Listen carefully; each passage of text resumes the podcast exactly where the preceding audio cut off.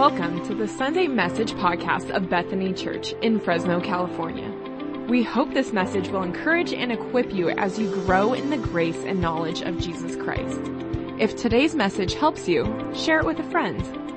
If you would like to know more about the ministry of Bethany Church, please reach out on Facebook or at bethanychurchfresno.com. And now, here's this week's message. We've probably all been called a name by somebody before, haven't we?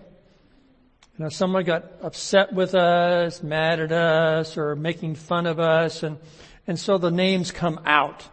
And uh, there there are many, many, many ways that, that we can put people down. We talked about this last week. It's kind of an extension of judging people, right? You've got this name that you're going to call them. And, and, every generation, of course, has its, its uh, little set of, of insults that they like to use. You know, we've probably, you know, heard them before that you're a sissy or you're a mama's boy or, or, uh, you're a creep, right? Um, um, my favorite to use on my brother was I would call him a doofus, right? Um, what that definition of doofus really means, I don't, I don't know. I don't even know what's in the dictionary, right? If I just made that up, right? When my kids were little, uh, they had special names that they would, would call each other, but I think their favorite thing was they would, you know, put the L on their head and they would say, loser, right? We all know it. Isn't that interesting that we all get it? Uh, because they, they become, they, they're, just rampant. And, and, they become, you know, these colloquial terms that people just throw out there at each other and, and they kind of laugh a little bit when they say it, but, uh, it doesn't make it right. It hurts. And it's a form of judgment on that person. Uh, we're just trying to put them down a little bit, judging them for who they are or what they do. You know, we're, we're talking, actually, uh, extending Jesus' dialogue here that we were talking about last week about not judging other people. And so this passage that we're in is just right on the heels of that, and it's not even the heels of it, it's right in the middle of that discourse. So we know that Jesus says, don't judge other people or you're going to be judged in the same way, right? So that's kind of where we left off last week. And so this is a continuation of this. And in this dialogue, Jesus actually uses the term dogs and pigs to refer to people. Wow. Now, we're going to unpack this today because it's actually, uh, you know, interesting that, that Jesus actually uses this, this, uh, um, illustration of throwing something to a dog or a pig, and he's talking about people. So in, in Jesus' day, if somebody was called a pig, especially, or a dog, it was a big deal. Especially if you were talking to a Jewish person. Because dogs and pigs were unclean animals, right? Unclean, unclean animals. And so for you to be called a dog or a pig, it was the massive insult to you. A major put down. And so we're looking at the context of this, of what Jesus has said about not judging other people. So if Jesus is saying don't judge other people, him calling someone a dog or a pig is not a judgment on them, right? It's not a judgment on them.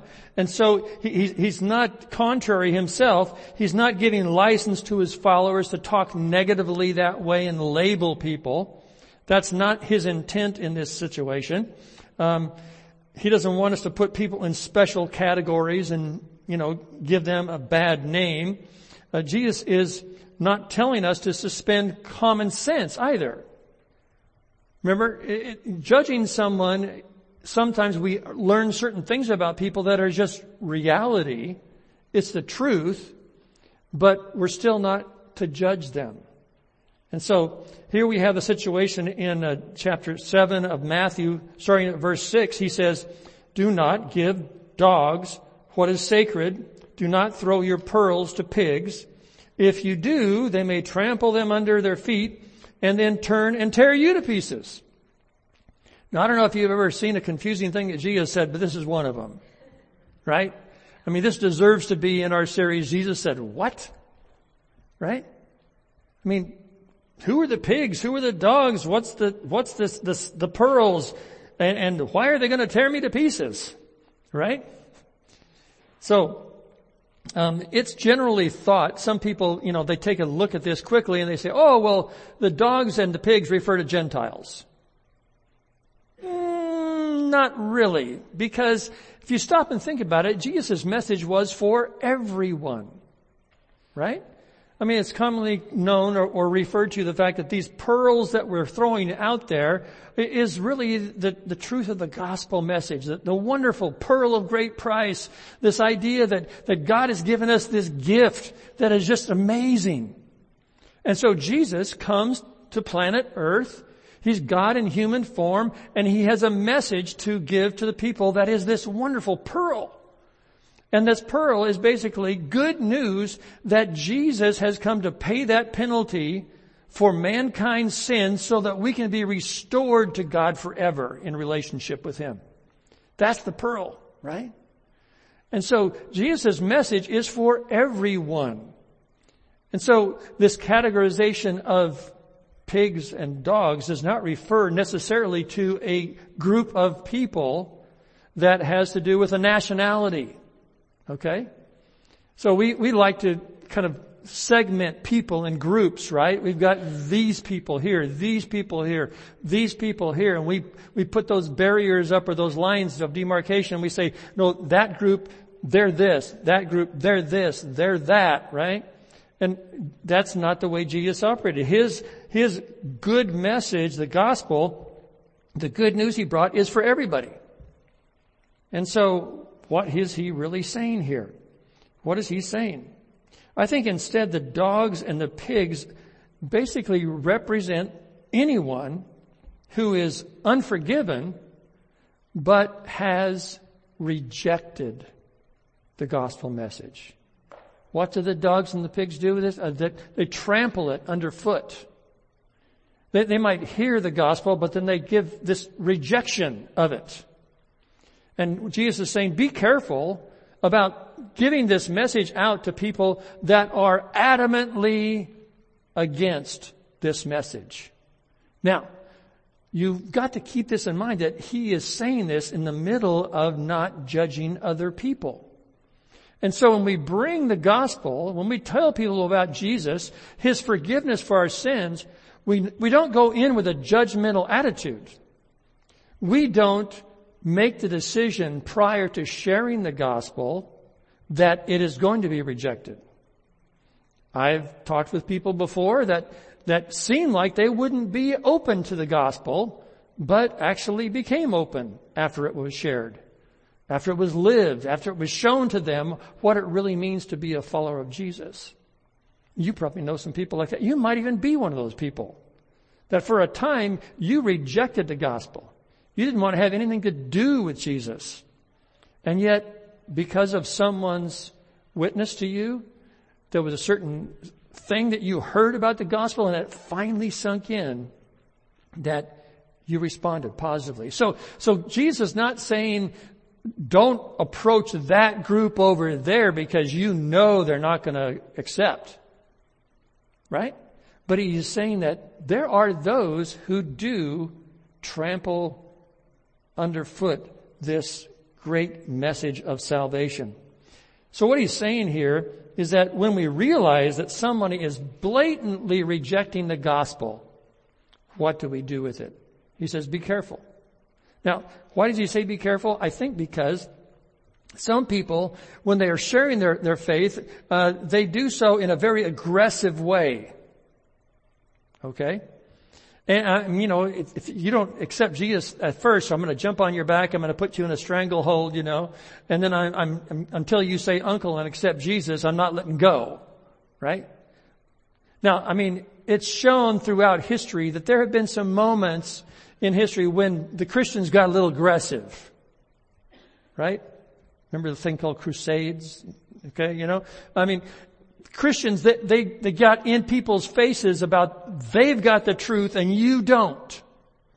And so they engaged them in a war, in physical combat to try and force them to believe our truth. Now, whether we like it or not, maybe we're not, we're not, you know, th- throwing bombs and, stuff across to one another right now.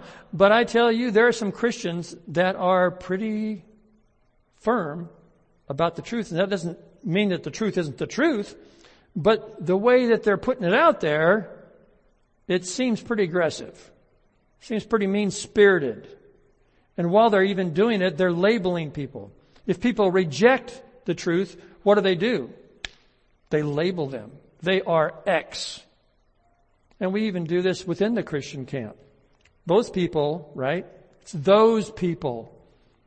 Whatever name you want to call them, however you want to label them.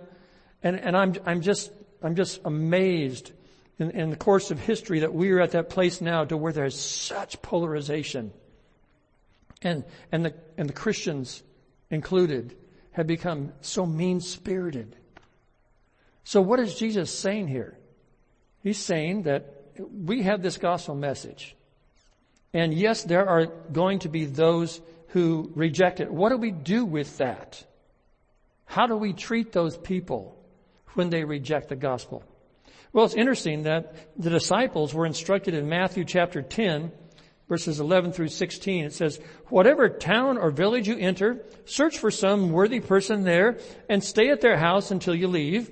And as you enter the home, give it your greeting. If the home is deserving, let your peace rest on it. If not, let your peace return to you. And here's the key.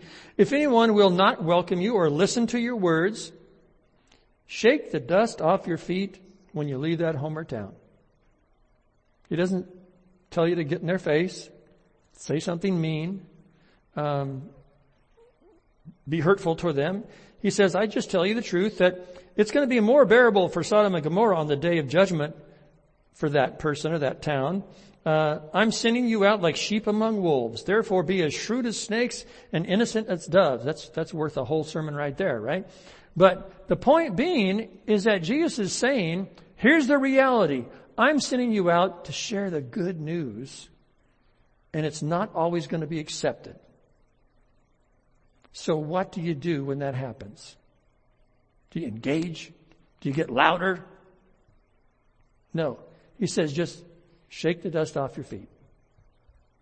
Withdraw. And then let the judgment happen from God, not you. Don't point a finger. Don't call them certain names. Don't label them. Just understand that God is the one who's in charge of judgment. Even Jesus, remember, said, I didn't come to judge the world. I didn't come to judge it. I came to save it. So Jesus presents his message.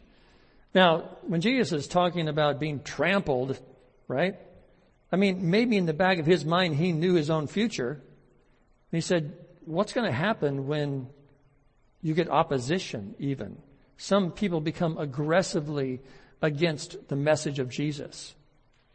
Well, what did Jesus do when he was on the cross being crucified? How did he talk about those who had rejected him as the Messiah? He said, Father, forgive them. They don't know what they're doing. And in essence, the disciples probably later understood this instruction a lot better because now they watched their Savior, the Messiah, Jesus, the one who's bringing this message of reconciliation and peace. He is looking down at the Romans who nailed him to that cross and are putting him to death and mocking him by rolling dice to split up his clothes, right? And they hear him say, Father, forgive them. No judgment. Isn't that amazing? That Jesus refused to judge those people who were crucifying him right at that moment. And if we are called to be like Jesus, we're his disciples, we're his followers, we're here to, to learn from him and become like him, then in the face of sharing the good news of Jesus, we need to be ready to be rejected at times. But we don't retaliate with judgment. We don't retaliate with force. What we do is we withdraw and we leave it up to God.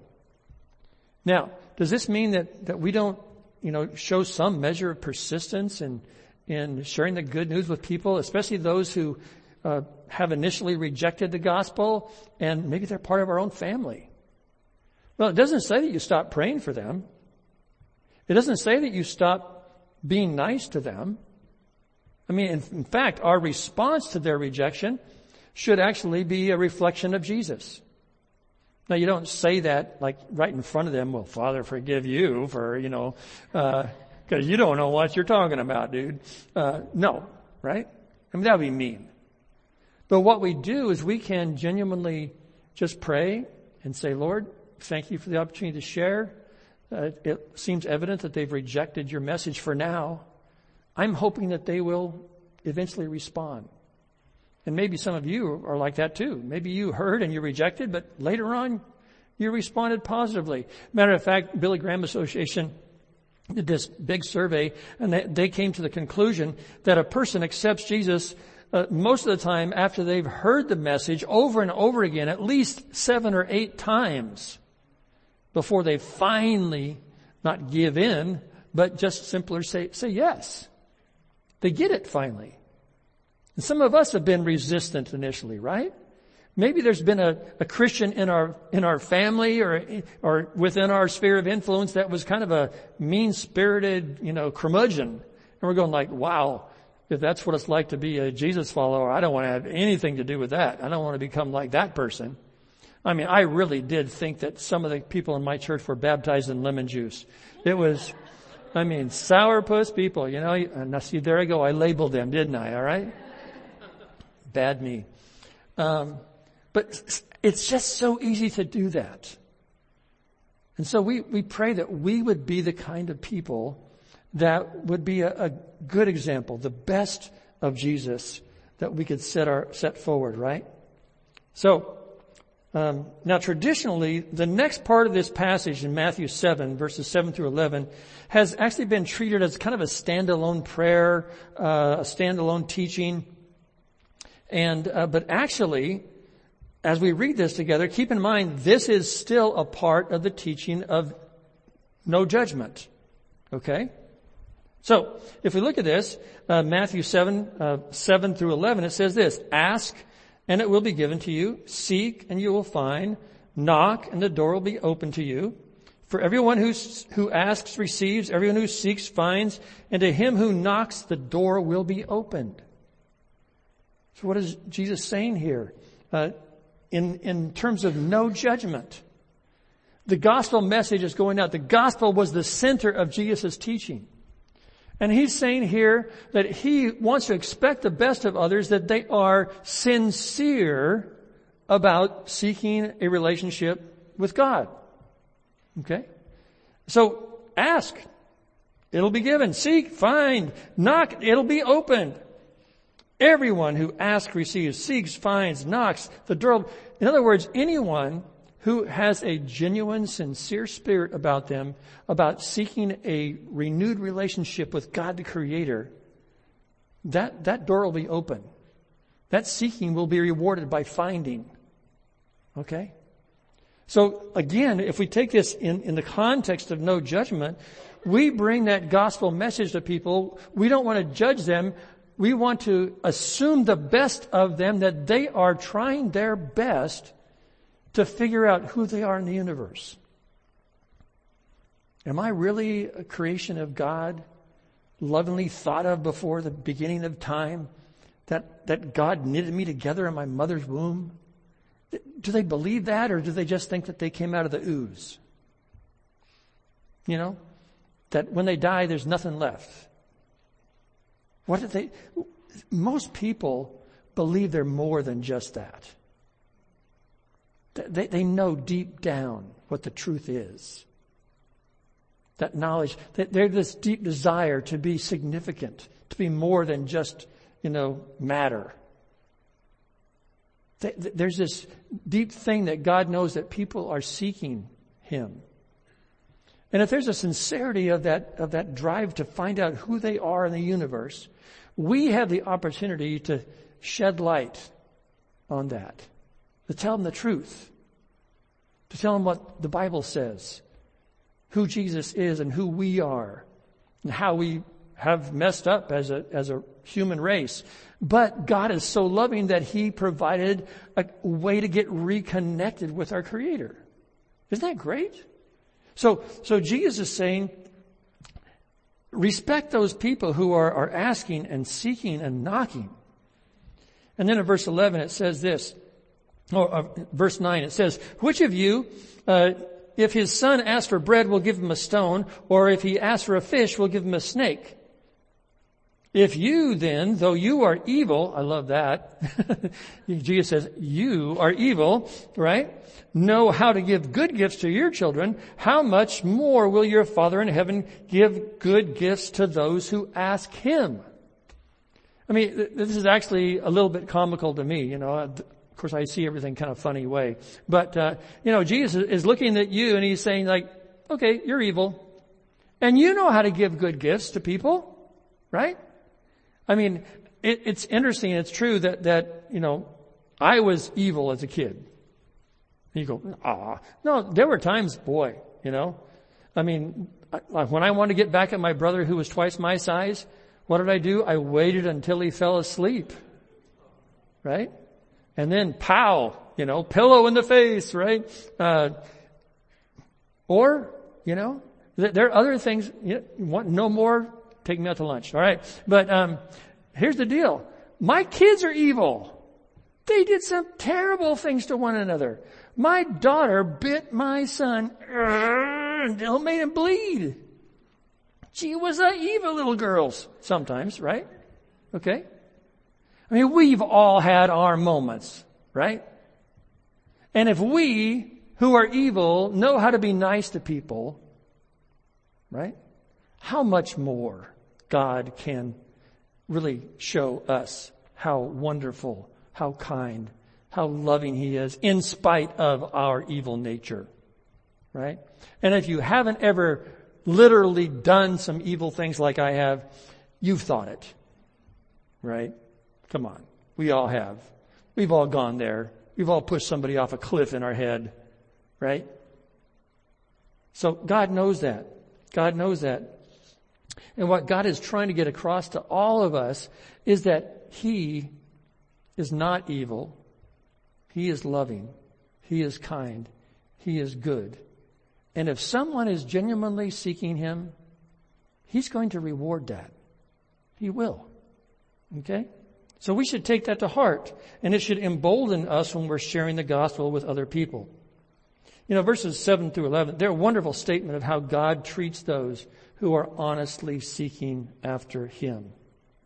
And uh, so we, we want the best for other people, so we need to assume the best. So Jesus comes to the summary. Now I love Jesus uh, a lot, not just for this, but one of the things that I admire about Jesus is as as intelligent as he is, I mean, he was smart enough to like, you know, be involved in making the planets, the stars, the human body and everything. I mean, it's just amazing how much knowledge Jesus has, right? That we're never going to ascend to that amount of knowledge. That he actually comes to these points in scripture where he gives a summary statement. Okay? Now I don't know about you, but I've been, I've been in church like for my whole life. And I have sat under a lot of preaching that just like went way over my head. I mean, I, actually worked with a pastor one time. He had, he had two doctorates. PhD, PhD. He was a double PhD, right?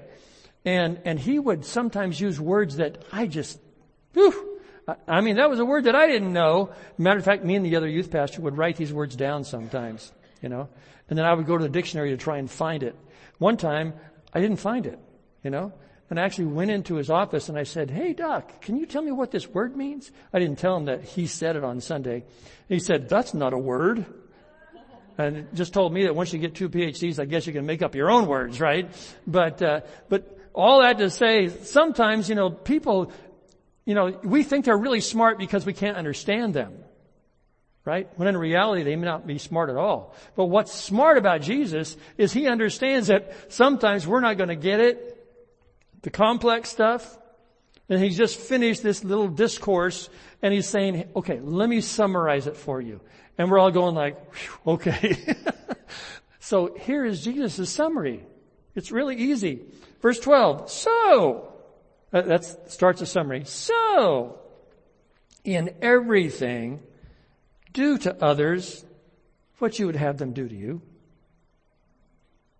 It's pretty simple. This sums up the law and the prophets. Now, in Jesus' time, he was a rabbi and he studied it his whole life to sometimes, you know, they memorized whole books of the Bible. Uh, normally, the rabbi would memorize the first five books of the Pentateuch. Okay? First five books of the Bible. Memorized, right? And so Jesus is saying all of the law, which would be all of the laws that they had in their scriptures at that time, every single law, and there are hundreds of them, all the law, and all the prophets, all the, all the, the prophets, the people who were prophets of God, who gave that word to the Israelites, all the law, all the prophecies are summed up in one statement. Wow. So, you know, couldn't you just like shorten the Bible for me? so even if you never read the Bible all the way through, let me summarize it for you. Treat people the way you want to be treated. It's pretty simple. How do you want people to treat you? Well, we don't want people to judge us without knowing us. If we've messed up, we would really like it if people would forgive us. Maybe even before we asked. If we've been bad, we still hope our parents are going to forgive us and keep feeding us, keep living in the house, take care of us. I mean, we don't really have to explain it more than that, right? I mean, when you're conversing with someone, just pretend that that person is you. What would you like to hear? And you preach and you teach that. Now, this is not saying that then that gives you the freedom to say what you want to hear, but you hear it in a way that has a gentle and a kind spirit behind it, right? I mean, I've been happy that someone has told me the truth because they said it in a kind and gentle spirit. I want, I want the truth. I, I want honesty.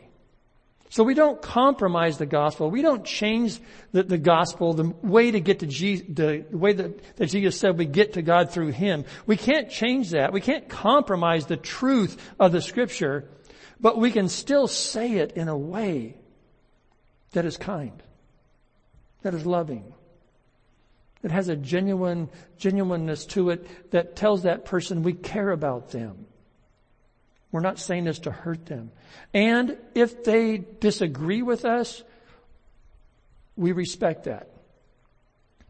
We say, for now, you know, I, I can't change your mind. I'm not here to force my hand on you to t- try to convince you to be or believe what I believe. But I'm here to tell you as far as the Bible tells me what the truth is and how you can have that relationship with God that I know you're seeking. And I hope that you understand that this is the way. We're going to talk about that next week.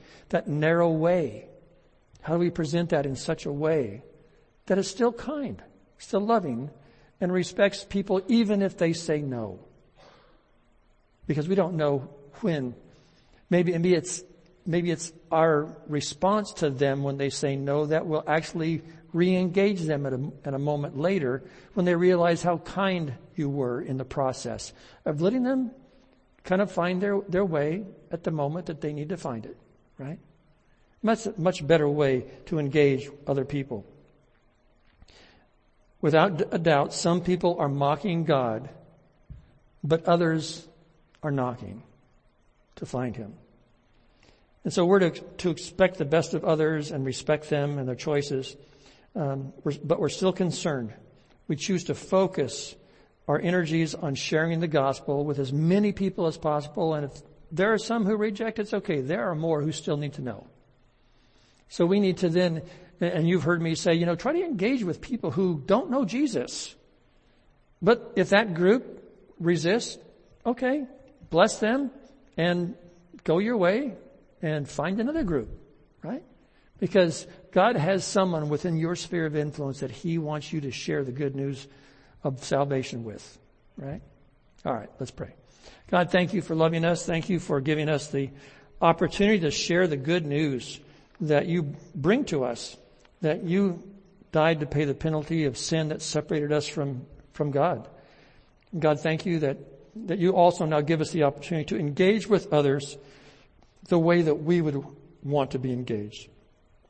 Help us to be kind and gentle in our spirit, to be loving in our tone, to be respectful of the choice they make, even if it's not to engage you at this time.